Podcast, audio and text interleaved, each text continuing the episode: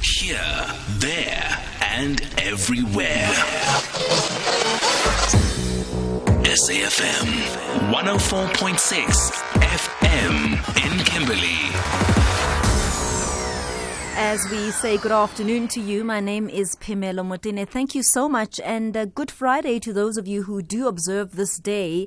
Uh, it is really, really an interesting day today. It's a holiday like none other I've ever experienced in my entire life, and I, I also think that you may be going through the same motions as well, all kinds of emotions. So the lockdown obviously has been extended. We now know that. What does that mean for you? Um, and many of us, I think, also understand why why the extension had to happen. But what does it mean to your personal life? How do you feel? What do you feel? And in fact, what are your fears going forward during the next two weeks of lockdown? And for inspiration, for guidance, and for leadership at this hour, we are going to be looking to the Bishop uh, of the President of the South African Council of Churches, uh, Bishop Ziphozihle uh, Siwa, who is going to be joining us on the line. We're just going to try and sort that line out and uh, just really for words of comfort at this time during this Christian holiday as we also look forward to some sort of healing. Uh, Bishop Ziphozihle Siwa is, is, is with us now. Uh, I believe you're on the line. Good afternoon, Bishop, and thank you so much for joining us.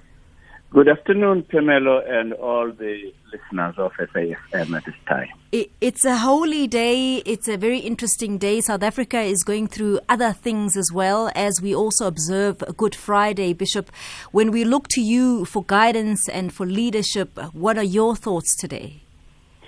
The first thing, Pamela, is that uh, we are grateful for the cooperation and goodness shown by the people uh, during the last two weeks when the president, the president made the call for a lockdown.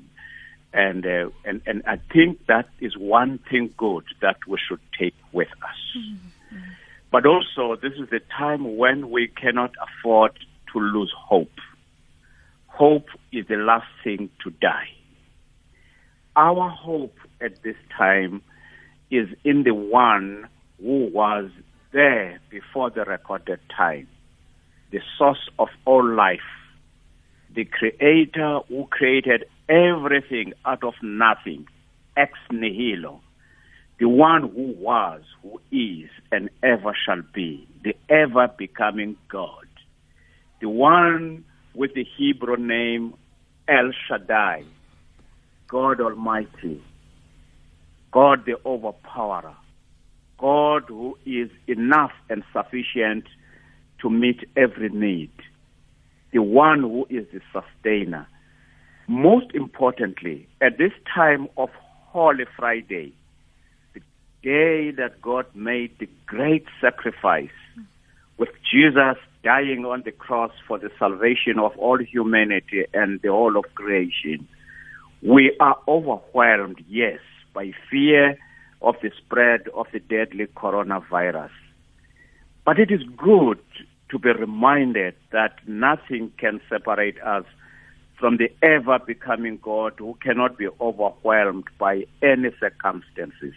A beautiful picture, Phemelo, yes, and the listeners, mm-hmm.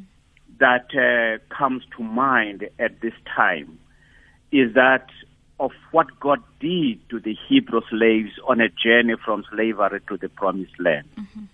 When they were frustrated and being overcome by the challenges of the wilderness, they grew impatient on the way with the very God and Moses who led them out of slavery. They asked themselves, why has God and Moses brought us out of slavery to die in the wilderness? At that time, venomous, poisonous snakes came amongst them and bit them, and many died. There was no water, there was no food. The situation was desperate, like it is with us today. Mm. But God intervened. God said to Moses, Make a bronze snake and put it on a pole. God gave them a symbol of hope. Anyone who looks up to it, to this God made symbol, lived. And so, as we face this pandemic and the extended lockdown, let us not lose hope. Let us not lose sight of the goodness that is in people. Let us not lose sight of the efforts by the government and the president, the beautiful cooperation between people across all divides, the sacrifices by frontline personnel in health and security cluster, in business and civil society, and in people of uh, the various religions. Let us join what God is doing amongst us and through these uh, many agencies. But the most important thing, lastly, as I finish, no board, no battle is ever won without discipline. Mm. So we are called upon to observe the measures put in place by government at this time. It is not government measures, it's our measures to protect ourselves. I so let us not look at, at them as laws to be disobeyed, but as something that we all do to help ourselves. Also, let us stay at home, look up to God, who through Jesus was lifted up on the cross that all may have life. Let us allow God to use us at this time. Let us continuously pray, Lord, in your mercy, intervene.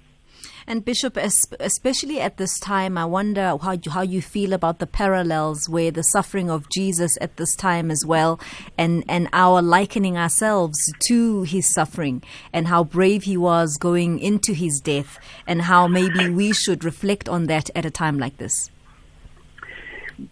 Let us uh, uh, remember that it's very important what you have just said. What drove Jesus to all that journey is God's love.